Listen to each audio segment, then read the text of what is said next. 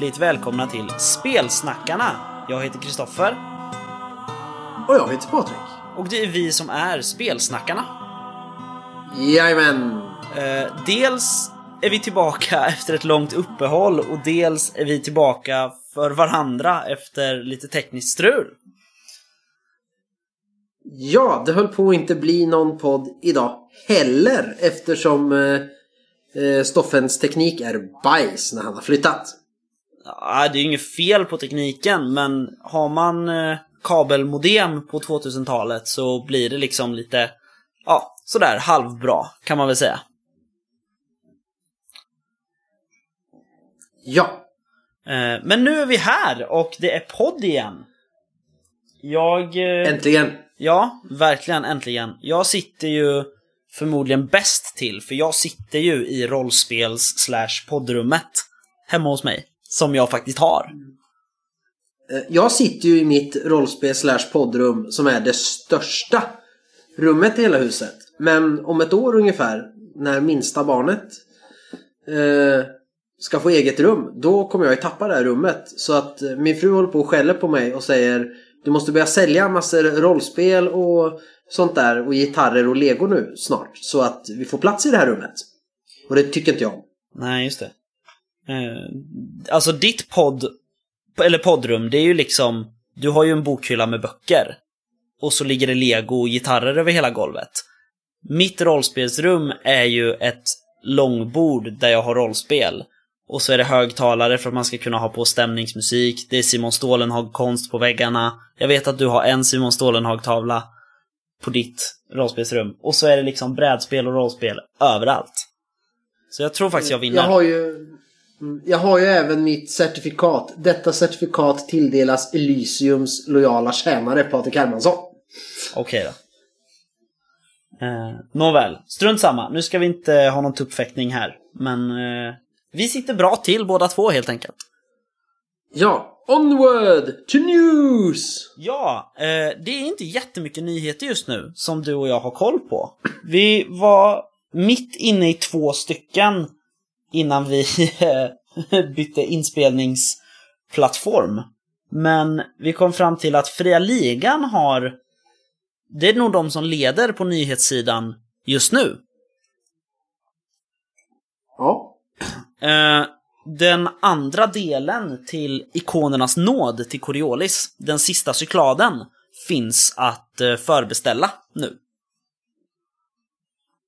Det är coolt. Ja, verkligen. Jag, jag har ju bara läst eh, emissarien som försvann och alltså bitvis känner jag att det är inte riktigt spelbart.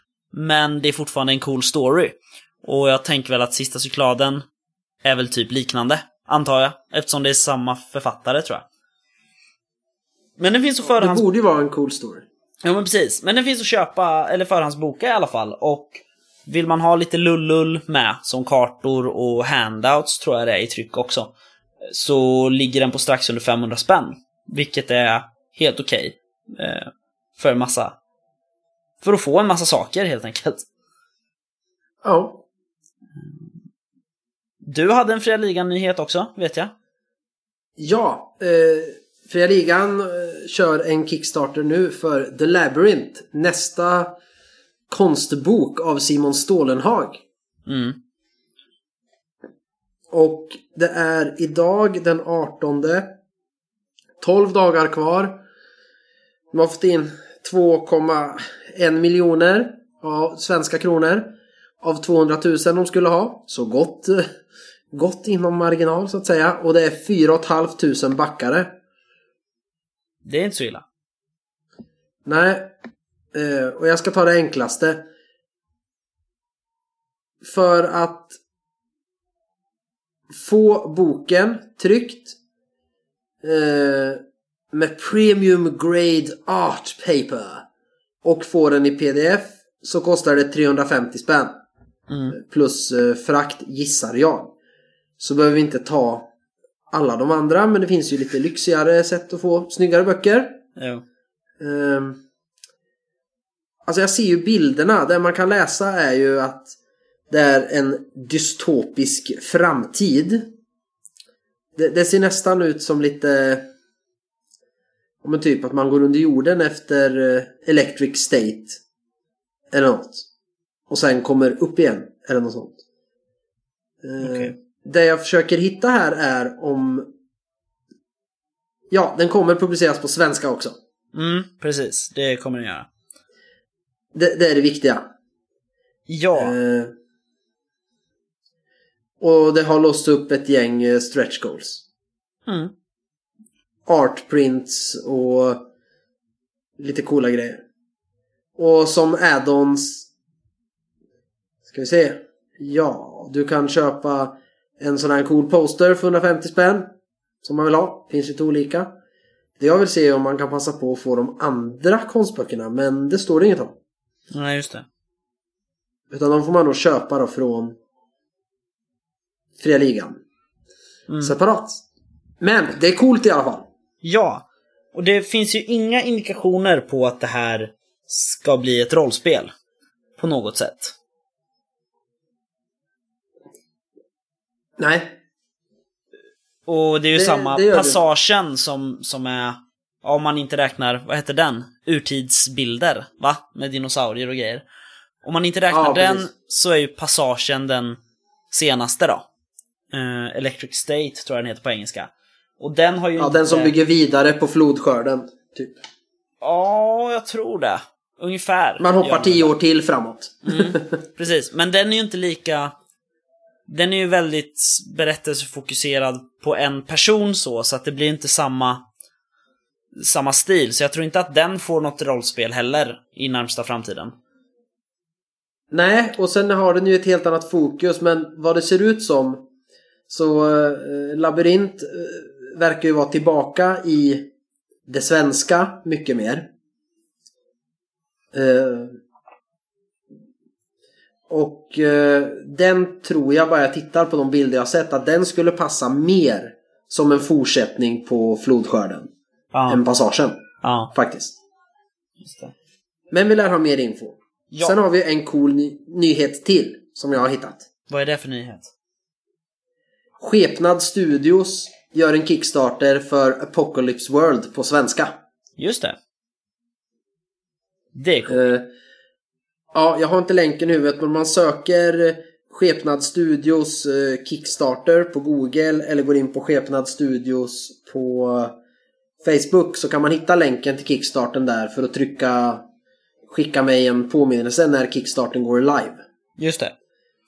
Eh, Och det, det, är, det är jättekul för oavsett vad man tycker om Apocalypse World som spel. Jag tycker om Apocalypse World men när det kom och sen spelen som kom i samma tid och strax efter har ju gjort väldigt mycket med hur vi ser på hur ska ett rollspel vara? Hur spelar man rollspel? Vad är spelledarens roll, spelarnas roll och hur ser vi på regler? Det har ju drivit hobbyn ganska mycket framåt. Och bara därav är Apocalypse World intressant. Just det. Det stämmer. Det, jag håller med dig faktiskt i det. Um. Men, eh, oh, jag hade ju någon mer nyhet. Did you have some mer? Ja, eh, vi har ju en officiell release på sagospelet Rymd från Daniel Leto AB. Och det är 4 december, vilket är väldigt snart. Ja, backare ska ha fått pdf-erna. Ja, det, det har de fått. Eh, Ja. Eh, inte alla, men det är bara en miss i utskick, antar jag. Personligen, för min del. Eh, en bok. Men, men ja, de åker ut i backare nu, pdf-er, och ligger på tryck faktiskt, alltihop. Och eh, release i butik är som sagt 4 december. Den officiella. Och jag, eh, ja, jag ser fram emot det supermycket faktiskt. Det verkar vara cool world building. Ja. Oh, Jag har en nyhet till som är intressant inte bara för backare utan för andra människor. Faktiskt. Okej. Det är Drakborgen. Ja. Eh, nyutgåvan. Eh, den är lite sen för att eh, det är mycket tryck eh, som ska göras och kartonger och så. Från olika tillverkare. Men alla kringprodukter är klara. Det som är intressant för övriga som inte backade den är ju att de har ju sagt Fandrake att den kommer inte gå att köpa i butik utan det var bara kickstarten. Mm. Men butiker kunde ju lägga en retail eh, backning och köpa flera spel. Mm. Nu är det en som har dratt sig ur så de som då är kvar som folk har dragit sig ur som ändå trycks kommer webbhallen att ta in. Okej. Så att eh, håller man koll på när Drakborgen kommer eh, Typ lyssna på spelsnackarna eller följer Fandrake på Facebook för att man missade Kickstarten men är intresserad så kan man ju se när det är release. Då kan man gå in och lägga en beställning på webbhallen om man vill ha Drakborgen. Just det. Den finns Sen faktiskt... tror jag det är eh, tomt. Den finns faktiskt redan på eh, webbhallen. Alltså i beställning in. så. Ja, så då är det bara att gå in och göra det så att ni säkert får den om ni missade Kickstarten och har kommit på att jag vill fan ha den. Mm. 799 pix. Fan, kanske nästan man ska slå till här. Alltså, om, har du spelat Drakborgen någon gång? Nej men jag har ju inte det. Vi, vi, pratade om det i det stora Drakborgen-avsnittet. Köp den i julklapp till din sambo för hon kommer också gilla det. Jag Okej. lovar det. Ja. Så att gör det. För det är, äh, det är så grymt och det är så svårt att inte dö. Ja, vi ska se. Hur gör. Eh, du, sen har vi nog inte så mycket mer nyheter. Nej, jag tror det är tomt på dem sen. Ja, faktiskt. Ja. Har vi spelat någonting sen sist då? Nu har det gått hur många veckor som helst. Så har du spelat något sen sist Patrik? Ja, ett av våra spelmöten blev ju inte av. Nej, precis. Så det har För vi det inte var- spelat. Alltså det var två veckor där jag varken spelade in podd eller spelade rollspel. Helt sjukt. Men ja, eh, jag ska nämna allt förutom en grej. Som du får ta. Eh, men idag har jag spelat det fantastiska spelet Babblarna Lotto. Okej. Det var väldigt intressant. Man har en bricka med bilder på Babblarna. Och så har alla olika såna här bingobrickor. Så drar man eh, ja, eh, tokens eller brickor ur en kartong. Och om den finns på min lottobricka så lägger jag den där. Och annars lägger jag tillbaks den. Och den som först fyller sin bricka har vunnit. Mycket bra spel. Eh, Låter lätthanterligt.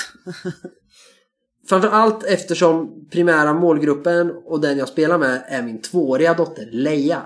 Och för henne är det alldeles lagom. Jo men precis. Eh, Det viktigaste är väl att de spelar någonting. Precis, jag har börjat titta på My First Carcassonne till henne. Ja. Så hon får nog det till jul. Eh, Men det har jag spelat. Sen har jag spelat eh, Mice and Mystics med Alva. Också. Hur gick det? Ja, men eh, vi, eh, vi tog oss förbi den elaka katten. Faktiskt. Bra. Eh, Ja, det gick bra. bra. Ja, hon, eh, hon, hon rollspelar eh, mer och mer när vi spelade. Ja. Så, så det är bra. Kul. Och ganska kul. Och sen har jag spelat en grej, men den kanske du får prata om och hur du upplevde det istället. Så vad Ja, har du kan- spelat sen sist? Jag har ju spelat lite grann. Ehm, jag har spelat eh, ett möte Snösaga. Äntligen! Vi hade ju väldiga problem att komma igång efter sommaren. Just det. S- Så vi kom inte igång förrän, ja det är lite drygt två veckor sedan nu, igen. Ehm, Och och det är ju väldigt, väldigt sent.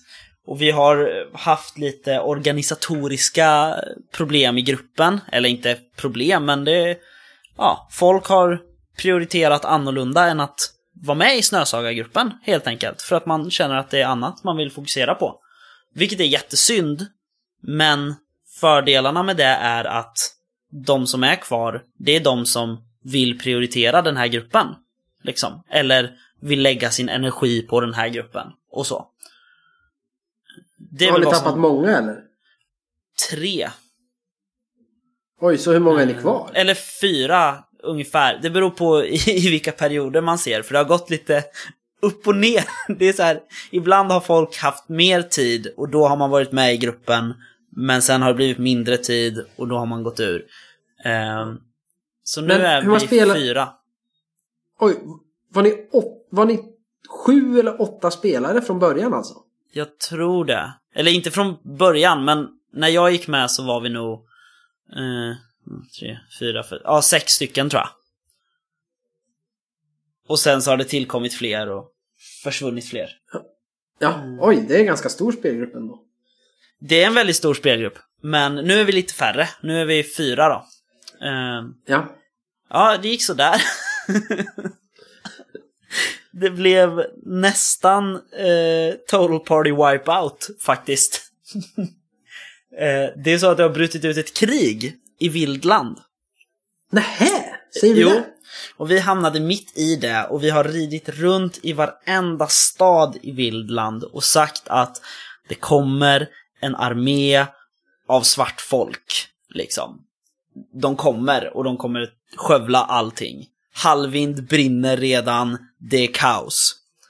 Ingen tror på oss och eh, var vi än kommer så visar det sig att man är infiltrerad av iskulten och anfaller och försöker döda oss. Eh, och efter en lång resa från Storhavn, där vi också nästan blev mördade, så kommer vi till ett litet torp i skogen där tre mystiska män som har samma namn som några av oss i gruppen sitter och de bjuder in oss och vill bjuda på soppa och grejer.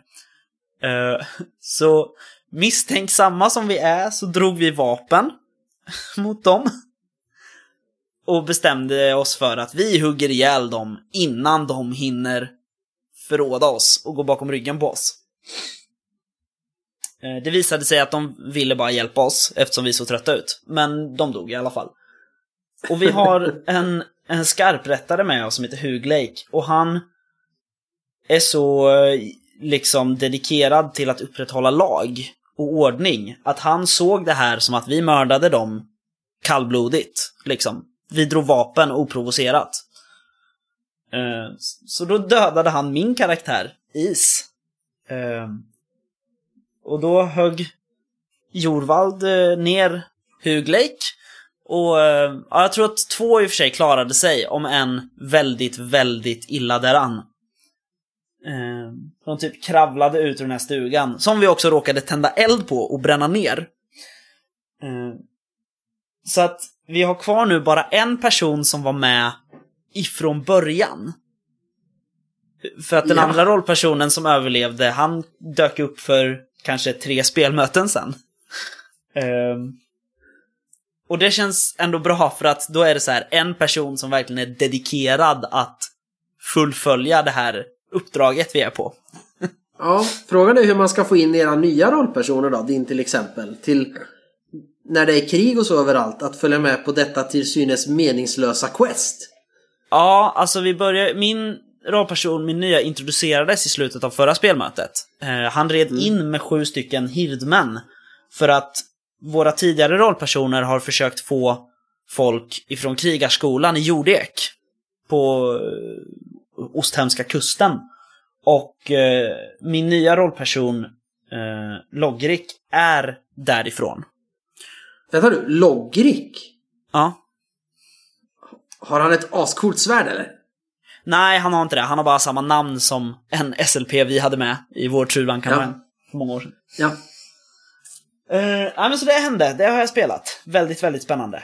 Vi ska spela Får jag bara fråga, eh, de som dog här, Mm. var det någon av dem som var kär i en halvalvsbrud eller någon av dem som ha- hade konstiga drömmar och hade en cool sten? Eh, en av dem hade en cool sten. Det där andra eh, sköter jag som har spelat Snösöga förut och vår SL på ett lite annat vis. Eh, Ja, jag bara För att- tänkte för att den undvika såna här problem. ja, pre- precis. För det hade kunnat bli bara Ooh, totally bananas! ja. Eh, Om man nej, hade kört vi- kampanjen som den är skriven. Ja. It's all taken care of. Ja, bra. Mycket bra. Eh, ja, jag har ju också, det där var en lång utläggning, men det var vad jag tyckte om förra spelmötet. Ehm, Ja. Jag har också spelat första äventyret i eh, kampanjen Kronografens hemlighet till Ur varselklotet. Du har spelat början på det första äventyret. Ja, precis. Jag tror att vi var väl på första... jag, tror, jag skulle tro att vi hann till första eh, platsen kanske. Eller någonting sånt. Jag har Ja. inte läst, men, men varselklotet är ju uppdelat i platser och eh, jag tror att vi bara var på den första platsen. Eh. Och Kanske. ja, vad ska man säga egentligen? Det var spännande.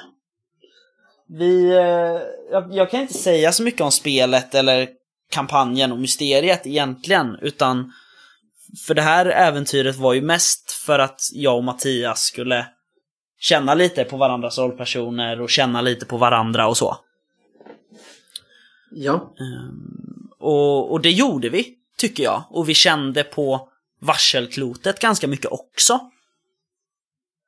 För jag har ju aldrig spelat, jag har ju bara spelat varselklotet. Ja. Mm, men det, det kändes bra. Det känns dock som att vi, vi... Jag och Mattias har ju varit lite så här. Allt har blivit så mycket buskis sista tiden när vi har spelat rollspel. Eh, Ja. I vår grupp. Och vi strävade ju väldigt hårt för att vara seriösa nu. Och då blev det så mycket som inte kom med för att vi hade inte tid att undersöka så mycket för vi var tvungna att prata ut med våra föräldrar om jobbiga saker och sånt. Jo, men, men det var lite eh, vad kan man säga, medvetet från min sida. Ja. Också att styra. För eftersom vad jag vet så har Mattias aldrig spelat Varselklotet. Mm. Nej, det har han inte. Eller nej, du har i alla fall spelat det. En kampanj. Eh, Och jag har ju spelat det med andra. Och då ville jag just ge honom men, känslan och liksom vad är meningen lite grann som med spelet. Vad vill de man ska göra? Och jag gillar det här greppet med de här vardagsscenerna och, och mitt problem och så vidare. Och min Ja. stolthet. Och därför la jag in mycket eh, med vardagsscener och även saker som inte kanske är era problem la jag ändå in som ett annat typ av problem. Ja, Eh, om än det inte är regeltekniska. Just för att presentera den delen av spelet och just den här kampanjen kan ta ett tag. Och då vill jag ordentligt introducera så att man känner med sin rollperson och sin familj och allt det här. För det är något att falla tillbaks på. just det. Sen vet jag inte om jag lyckades, men det låter ju som att jag lyckades. Jo, men det tycker jag. Eh, och det är som sagt... Om man ska prata i sådana termer så tror jag att det var ett rätt eh, första spelmöte med varselklotet. Jag tror att det är så man måste göra det första spelmötet. Om man ska få in det här med att, ja men som vi pratar så mycket om, att det ska bli det spelet som det utger sig för att vara. Med alla relationer och problem. Ska man kunna spela så, då måste man ha ganska lång startsträcka där man går igenom relationerna. Och så. Precis. Sen är min tanke, även om man nu som spelet skrivet ska ha de här vardagsscenerna. Typ varje spelmöte. Jag kanske då, eftersom det här var så långt, tonar ner det i nästa. Eh, så att det blir 5-10 minuter. Ja men du är hemma och mamma bråkar om det här eller något. Och så, något vi redan har etablerat så att man blir påmind om det. Och så kanske man mer tar de här längre i början och slutet av varje så att säga mysterium eller deläventyr i kampanjen. Just det. Men då blir det än viktigare tror jag att göra det ordentligt i första spelmötet. Ja, nej jag håller nog med dig. Men det verkar som att du hade kul i alla fall och det var ju bra för det strävade jag ju efter att ni skulle ha. Ja, jo men verkligen. Jag är skittaggad på att fortsätta. Ja, det vart lite scary där. Ja, ett tag vart det lite läskigt. Eh, faktiskt. Eh, har jag spelat något mer? Ja, det har jag ju! Jag har ju spelat eh, massor spel som jag nu inte kommer ihåg vad de heter. Eh, codenames och något slags dinosaur-charadspel och så. Eh, I samband med min födelsedag, eller lite efter, så blev ju jag... No några bröt sig in i mitt hem och kidnappade mig. Och med en säck över huvudet så fick jag åka i en bil till andra sidan stan där jag hamnade på en födelsedagsspelkväll med mina kompisar. Mm. Eh, Och då spelade vi lite brädspel också. Jag minns såg ju Jag såg ju bara bilderna först och läste inte texten. Och jag bara, men nej. Har eh, Har Kristoffers tjej förlovat sig med honom och bokat kyrka och Stoffen vet inte om det så här åker han iväg på svensexa. Jaha, nej. Fast det var bara en födelsedagskidnappning. nej. Det var inte så bara. nej. Eh, men lite sådana brädspel också. Men sen har jag nog Mm. inte spelat något mer. Har du skrivit något då sen sist? Eh, ja. Jag Det ryktas på- ju om att du skriver ganska mycket grejer just nu. Ja. Eh, framförallt så håller jag på med ett Drakar och Demoner-projekt som jag inte vill prata för mycket om.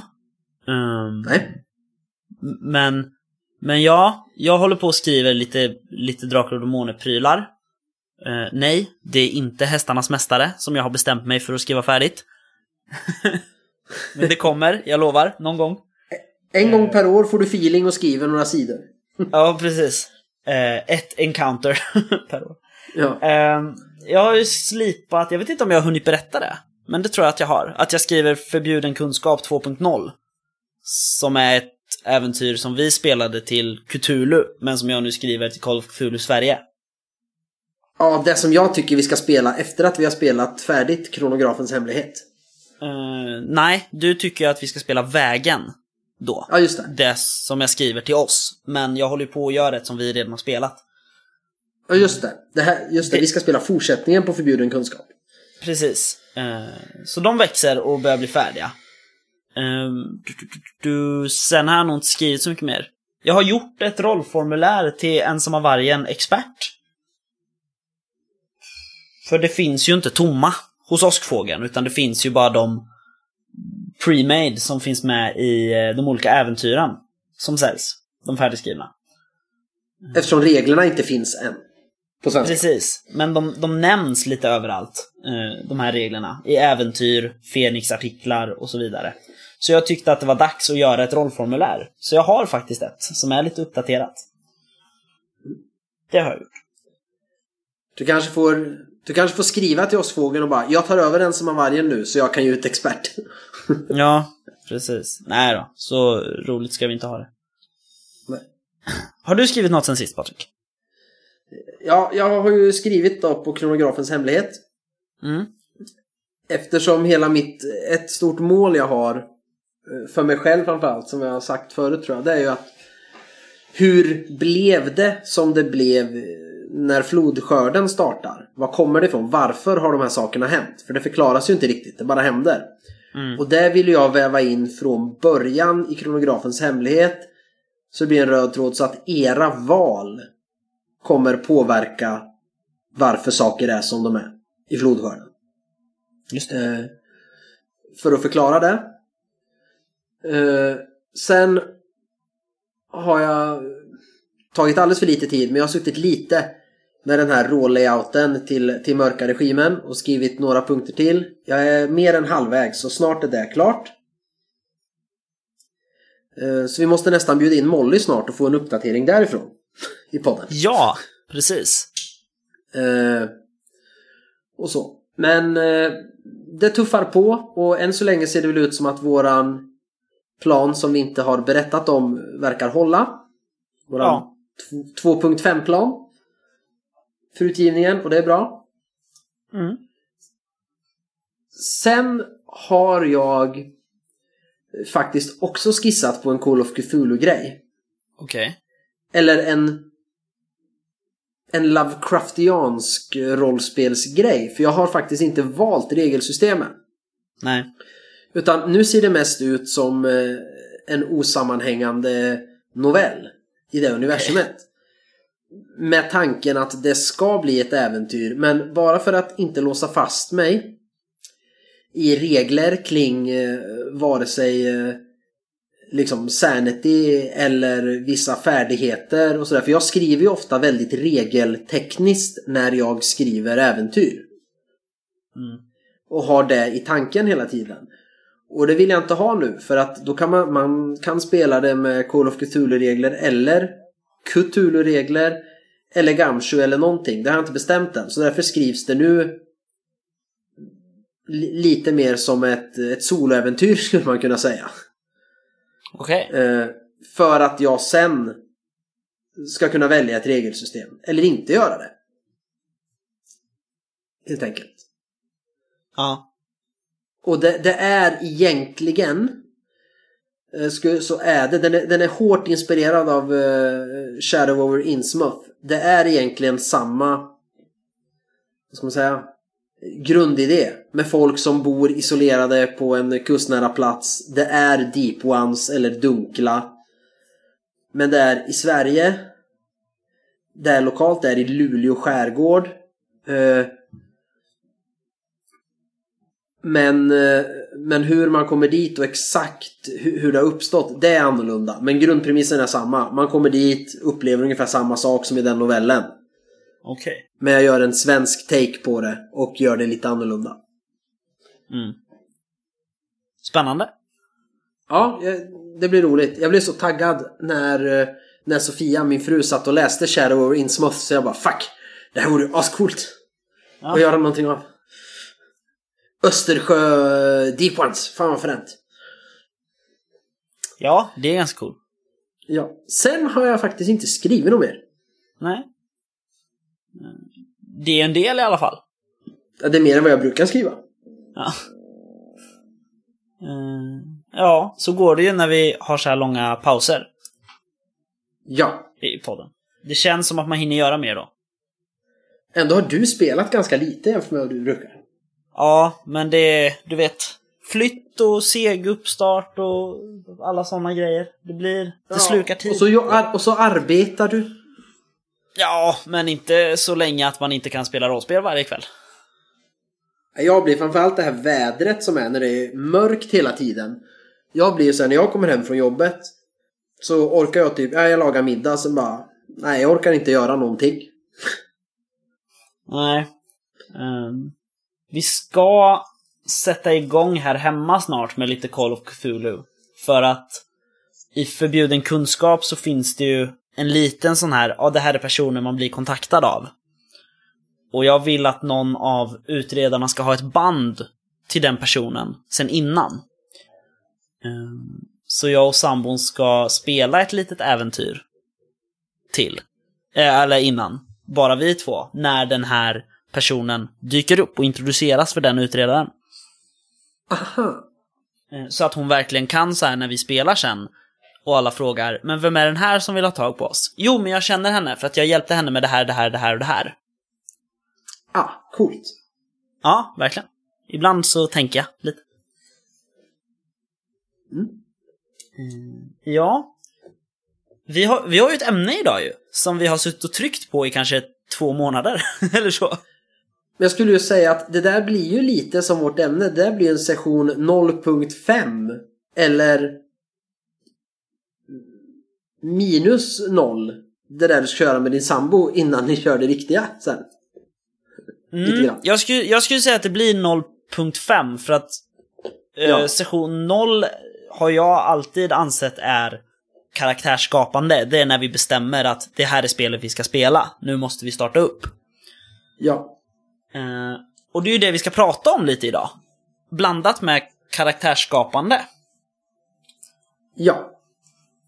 Uh, och det är ju vad som egentligen födde den här, om vi ska spoila direkt var, varför vi ska prata om det här. Det var ju för att jag märkte ju på, i min Vampire-kampanj um, hur stor skillnad det är på att göra karaktärer tillsammans och på att göra karaktärer samtidigt. Ja. Och då kom vi fram till att det måste vi snacka lite om. Uh, så vi, vi säger uh, Session Zero. Du, jag och Mattias ska spela, ja, jag vet inte. Mutant Hindenburg. Ja. Mm. Vad, vad tänker vi då? Första spelmötet? Eller första mötet med spelet, snarare? Liksom. Vad är det att göra? Ja, man kan ju göra så olika. Faktiskt. Men det jag tycker, och ja, jag håller med om att det här med att skapa rollperson kan man absolut göra. Mm. Och det är vissa. Men det jag tycker man minst ska göra på ett sånt Ja men session 0 eller förmöte, vad man nu vill kalla det. Det är att spelledaren presenterar då idén, för man har ju säkert innan då bestämt vilket spel. Men, nej men Hindenburg då. Tanken är att vi ska spela i Hindenburg och vi ska fokusera på den affärsverksamhet ni driver och problem som uppstår kring den. Vill ni göra det? Säger de ja, eller säger man nej, vi vill ut i zonen istället. Okej, ni vill alltså ha någonting, men då tänker jag med något som är kopplat till er affärsverksamhet som tvingar er ut att uh, utforska de förbjudna zonerna. Ja, men det låter bra, säger spelarna. Och så har man enats om de premisserna. Minst det tycker jag man ska göra. Så alla vet vad de liksom skriver under på att göra en gång i veckan eller en gång i månaden eller hur ofta man nu ska träffas. Mm. Så att det inte är någon efter tre spelmöten som ja ah, men det var inte alls det här jag ville spela, vad tråkigt, jag lägger av. Det, det är det jag tycker är den stora behållningen i att ha en session zero. Att man går igenom premisserna för den här kampanjen vi ska spela nu. Mm. Tycker jag.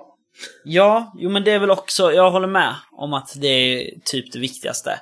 Ehm, jag känner också att egentligen en session zero, jag vill också gå igenom reglerna ganska översiktligt där. Ja, Beroende på vad det är för system.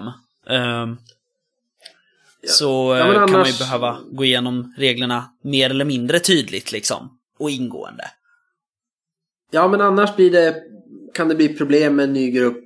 Om hela första spelmötet så ska man sitta och slå i böcker och diskutera regler hela tiden. Så, ja, men vad är det för tärning jag ska använda? Utan åtminstone gå igenom eh, det under Session Zero. Det håller jag med om.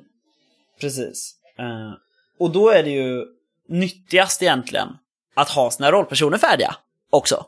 Innan man börjar gå igenom reglerna, tycker jag. Ja, Eh, för då kan man titta på sitt lilla rollformulär och se att ja, men jag har fyra i eh, slåss.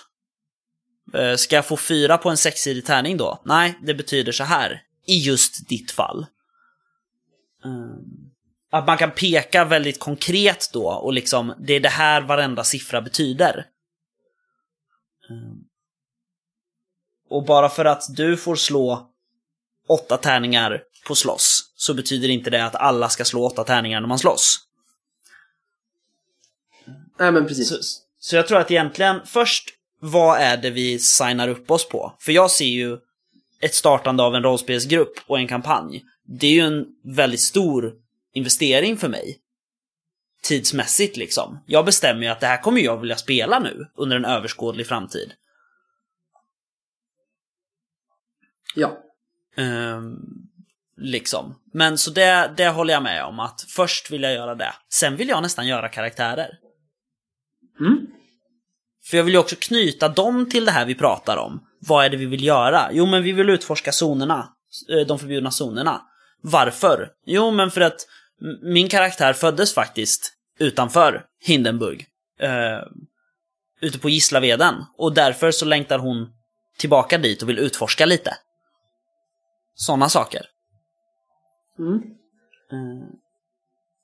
Men sen tror jag som sagt det här som startade hela den här diskussionen för oss, liksom. Att göra karaktärer tillsammans eller att göra karaktärer samtidigt.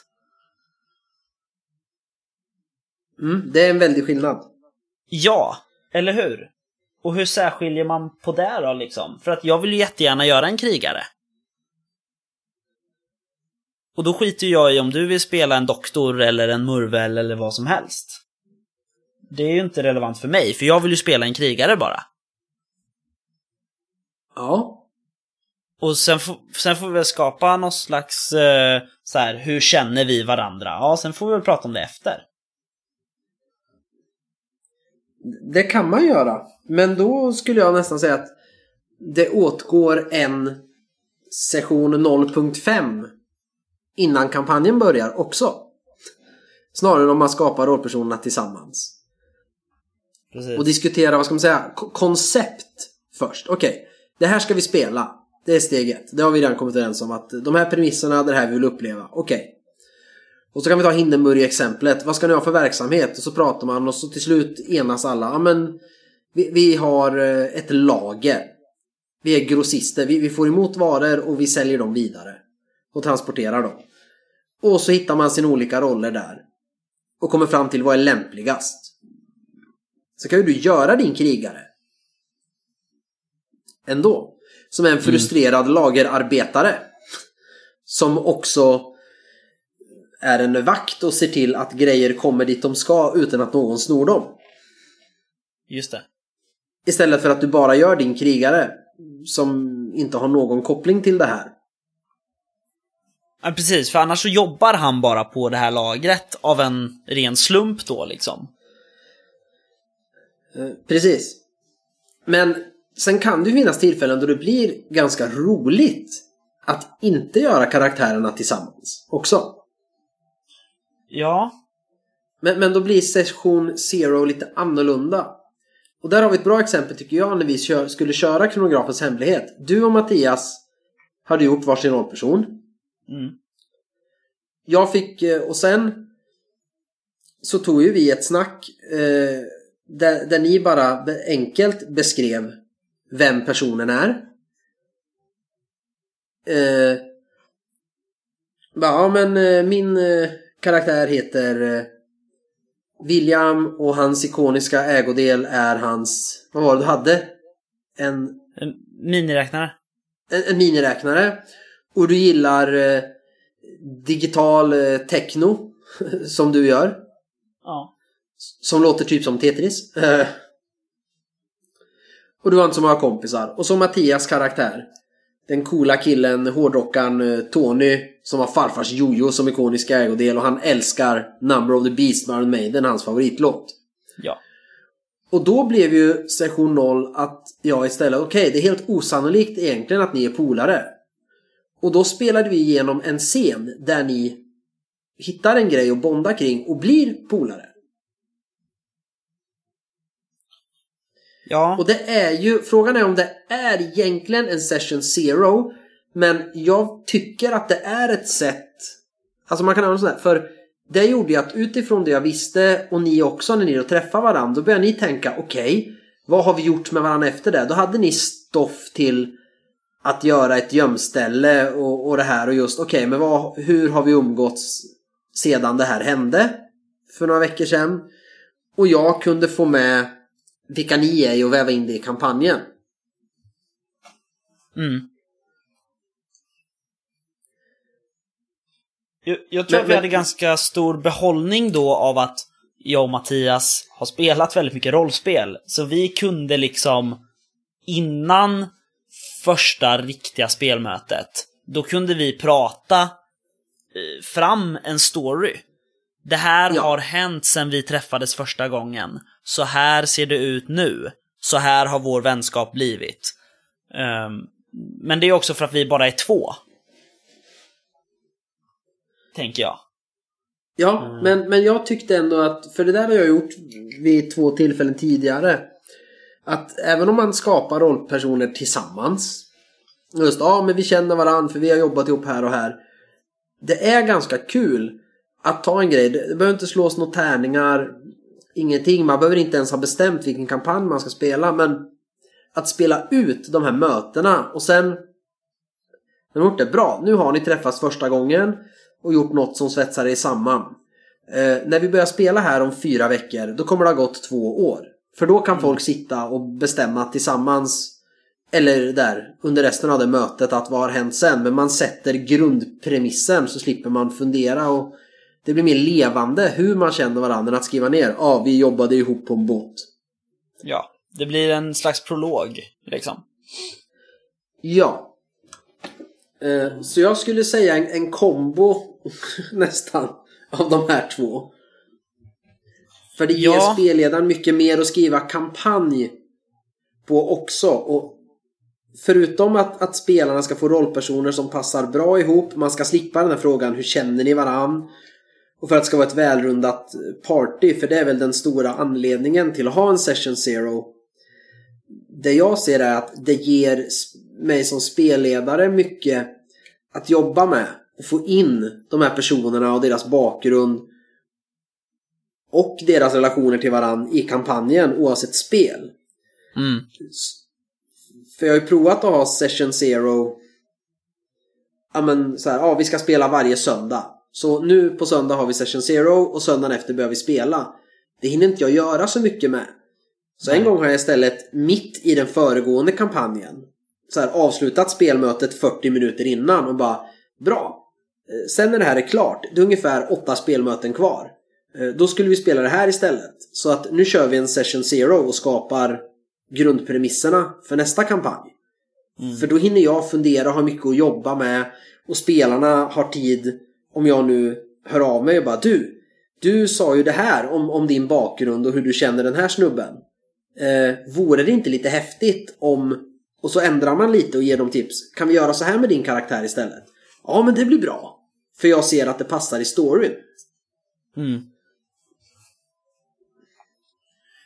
Eh, Jag skulle säga att det beror ganska mycket på spelet också. Hur mycket det där behövs. Egentligen. Jag menar, absolut. Finns det liksom, vad ska man säga, alltså metaplottsmässigt i spelet utrymme för att man faktiskt inte känner varandra. Eller måste lära känna varandra. Då är, är det ju cool, tycker jag. Som, ja men vi tar eh, Ensamma vargen till exempel. Om Ja. vi kör med de, ja, standardreglerna utan hjälteklasserna som kommer. Eh, då är det så här, ja ni är kajmunkar allihopa.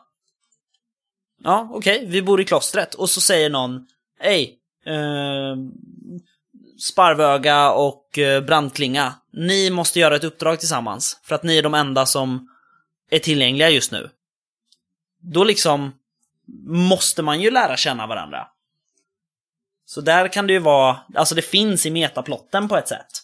Och samma i chock liksom, man är kanske medvetna från olika organisationer som eh, hamnar på samma uppdrag. Då finns det ju där ifrån början. I spelet.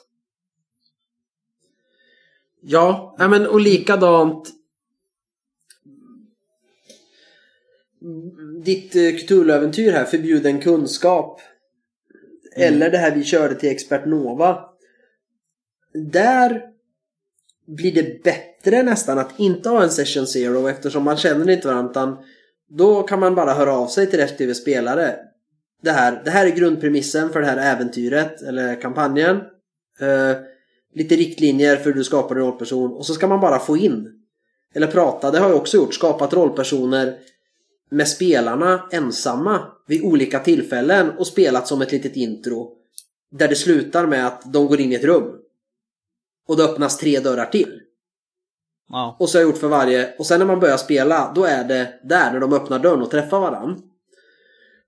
Och i sådana äventyr, ditt förbjuden kunskap, då är man ju bara människor som inte känner varann som blir kallade till utbildningsministern. Ja. Mm. I inte känner första i alla fall. Inte i Ja. 2.0, men Nej, men, men i grunden. ja. Jo men precis. Testa att göra en sån grej med Snösaga. Man blir bjuden på bröllopet för att en av rollpersonerna är Oktars polare. Det är liksom... Det, eller ja, det är väl om alla är Oktars polare från olika sammanhang och blir inbjudna och så möts man på bröllopet. Men, Precis, men varför skulle man lösa allt det här tillsammans efter det? Det skulle inte funka. Men nej. i vissa fall så är det bättre att inte ha en session zero vad ska man säga, traditionellt så allihopa och skapa rollpersonerna tillsammans. Mm. Men jag tycker Ja, ändå absolut. den behövs. För det, jag hållit på i så många år. eh, Det här att bara att ja men nu har jag skrivit äventyr, det ska vi spela. Och så träffas man och så gör man rollpersoner om man inte tar någon man har i sin perm. Och så bara ja men ni känner ju varann och så börjar vi på ett värdshus. Ja. Ehm, Och då är det ju svårt att få in det här djupet utan det blir så mycket bättre om man kan vara, prata med varandra från början. Men det behöver inte vara alla tillsammans utan ibland är det bättre att ta det så att säga en och en. Mm. För storyn också. Ja. Jag, jag lärde mig den här skillnaden som sagt i vår Vampire-kampanj. Eh, För vi har gjort i två omgångar rollpersoner. Sen nu är den väldigt vilande. Vi har inte spelat på ett halvår tror jag, tyvärr. Ehm, Men första gången, då gjorde vi bara karaktärer samtidigt. Eller spelarna, liksom. Vi satt i samma rum med regelboken och sa eh, vi ska ju spela Vampire. Här är reglerna för hur man gör en rollperson. Gör varsin rollperson. Ja. Och sen, sen ska jag starta en kampanj med de här rollpersonerna.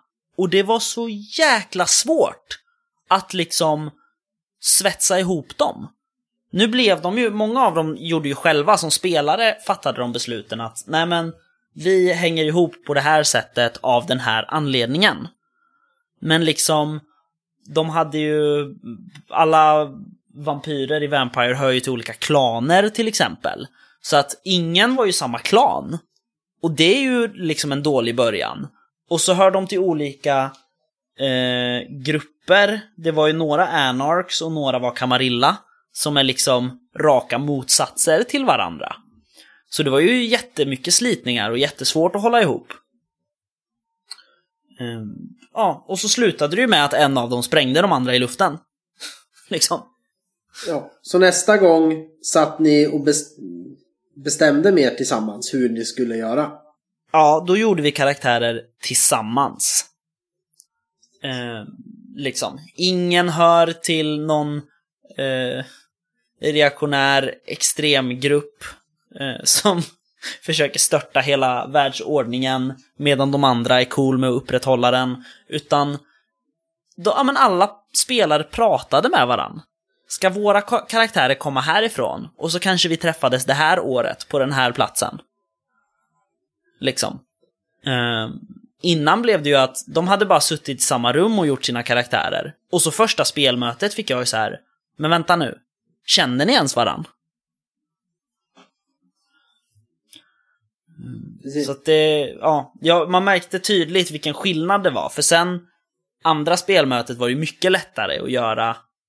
Eller alltså andra omgången eller vad man ska säga, med nya karaktärer. Då var det ju mycket lättare redan första spelmötet att hålla dem samman. Ja, sen, sen hade man kunnat göra det... Vi fick ju en idé just det där. Att göra rollpersoner varken tillsammans eller samtidigt. Och just om premissen är vi ska spela Vampire-kampanjen på ett visst sätt. Så kunde man ju som SL gjort det där att man de hjälpa dem på traven att de ska skapa vampyrer från olika klaner. Ja. Kanske lite utstötta, jagade. Och så de kallade till något mystiskt eh, möte där. Går in genom en dörr. Och så händer det allihopa. Och sen när man kör det första gemensamma. Ni går in. Ja, och där står, vad det kan vara. Vampyrjägaren Pelle som har lockat dit er och nu jävlar ska ni dö. Eller en femte klan som ska döda alla. Och då slåss man, övervinner hotet och på det sättet svettas man samman för man har sett att vi skulle ju kunna samarbeta och livet för alla klaner skulle bli enklare. Och så är det det att man ska samarbeta och försöka störta klansamhällena tillsammans inifrån. Ja, jo, det är ju sant. Uh... Men då ska ju det liksom- vara premissen för kampanjen och det var det ju inte nu. Och då blir det ju Nej. bättre som du säger den andra gången när ni gör det tillsammans. Precis. För så hade vi, så exakt så gjorde vi ju i vår dd grupp Att vi, ja då gjorde vi ju karaktärer eh, samtidigt. och inte tillsammans. Och så första spelmötet så bara, ja ah, ni vaknar upp i eh, en ruin. Eh, utanför är det tjuvar som har tagit alla era prylar. Liksom. Besegra dem. Ja, så gjorde vi det och så hälsade vi på varann. Och sen så var alla bara bästa kompisar och bestämde sig för att rädda världen från ett jättehot. Så att det är liksom, ja, det är ett väldigt effektivt sätt att få ihop karaktärerna. Men då måste det vara så tydligt knutet till allas eh, viljor.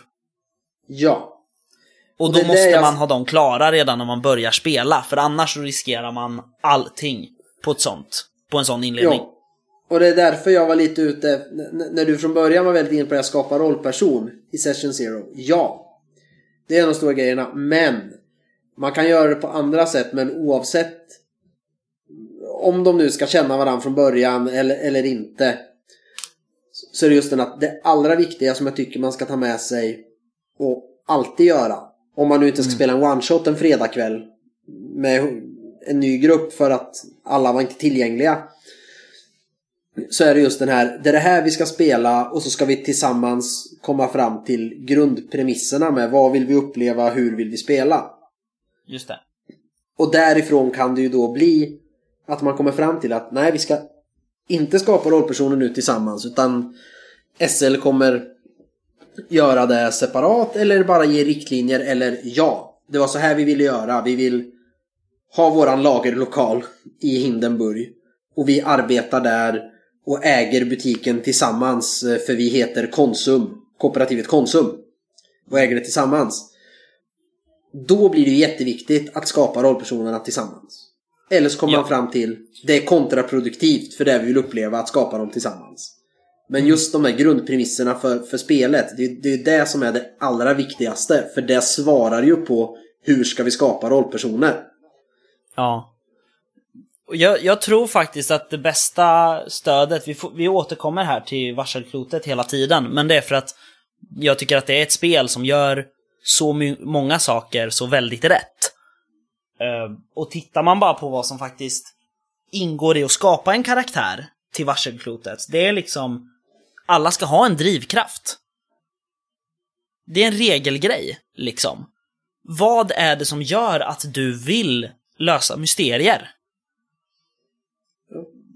För annars sitter man där och pekar. Jag har gjort det massor äventyr i massor kampanjer i massor grupper. Helt plötsligt kan jag peka på en spelare och bara Men alltså varför är din rollperson ens med?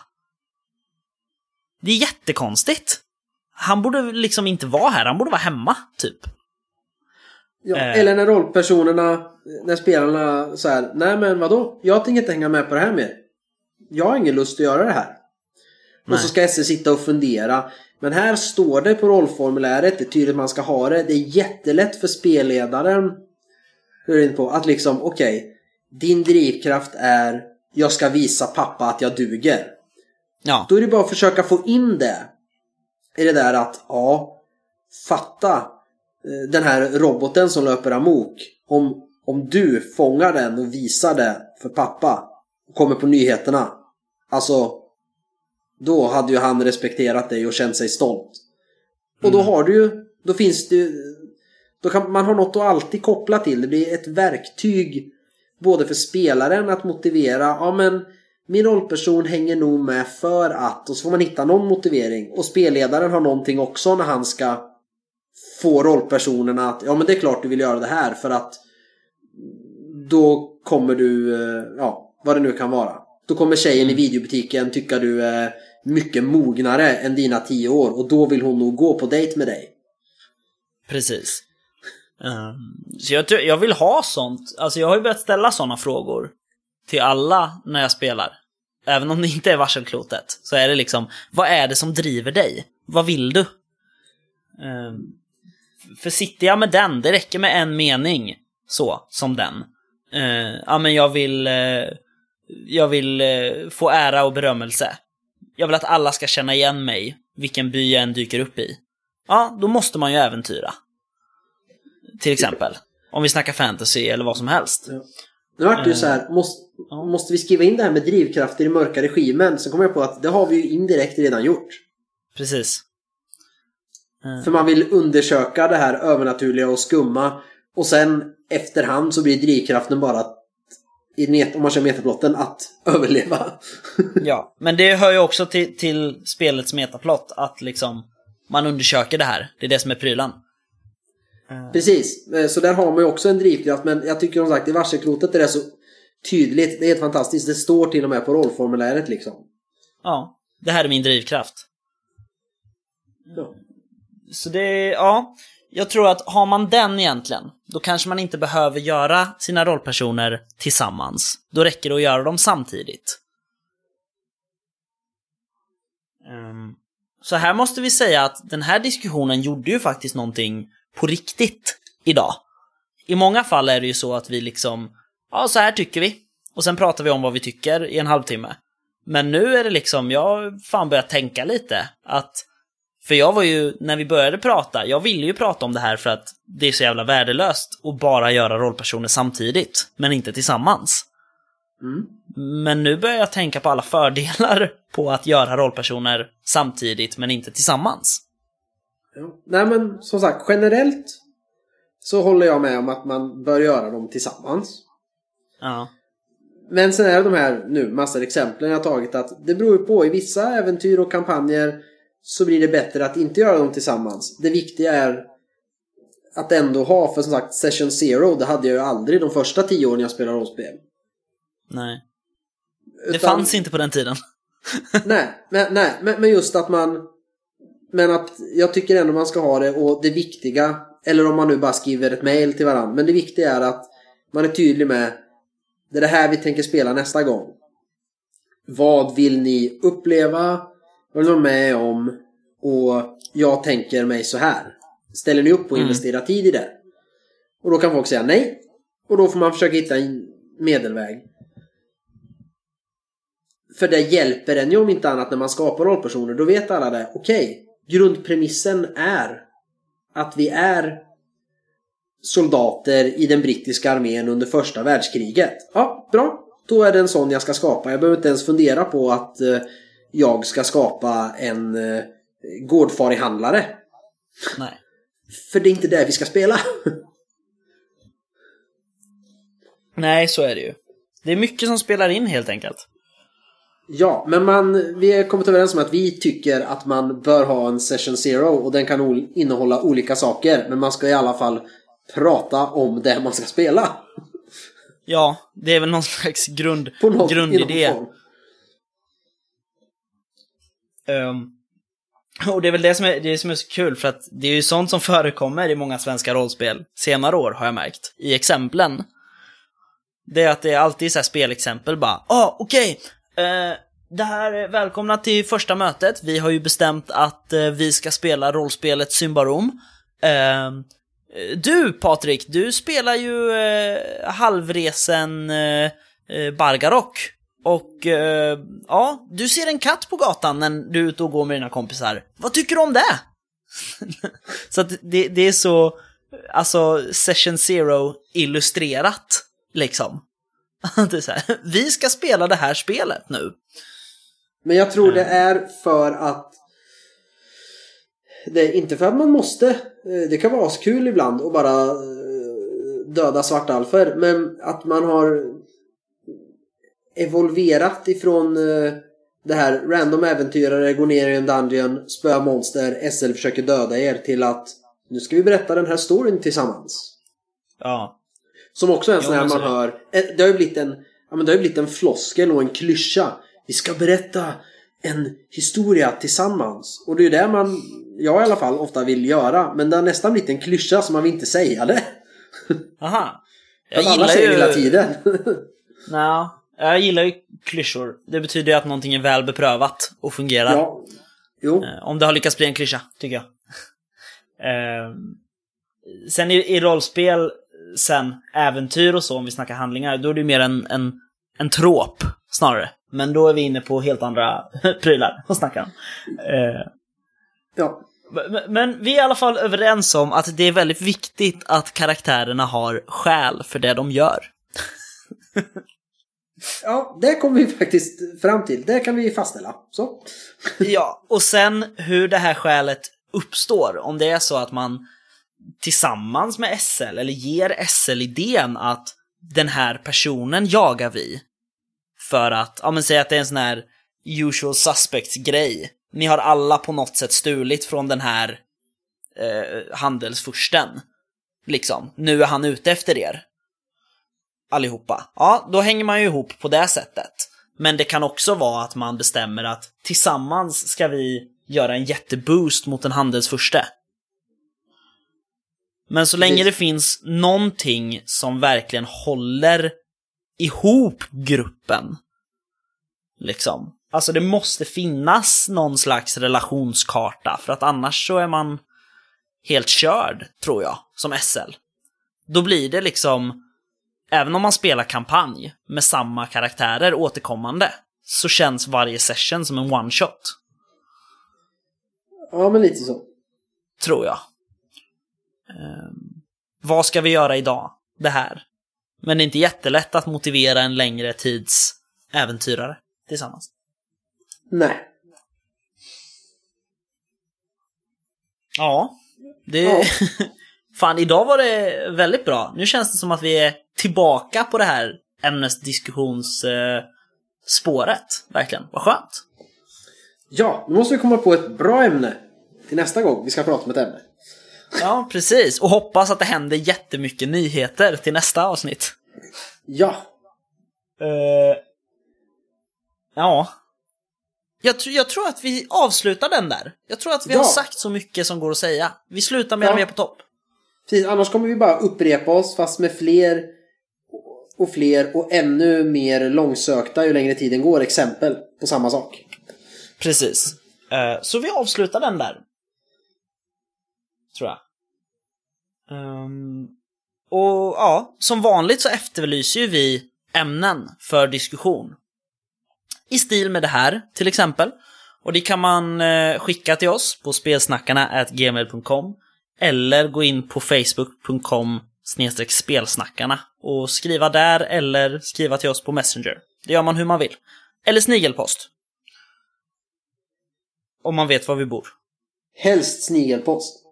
Ja, det var ganska länge sedan vi fick ett paket nu. Eller ett brev. Brev har vi aldrig fått, men paket har vi fått. Ja, men paket är en Men jag skulle bara jättegärna få just det här. Ett vykort eller ett, ett brev bara. Du har fel. Session Zero är värdelöst.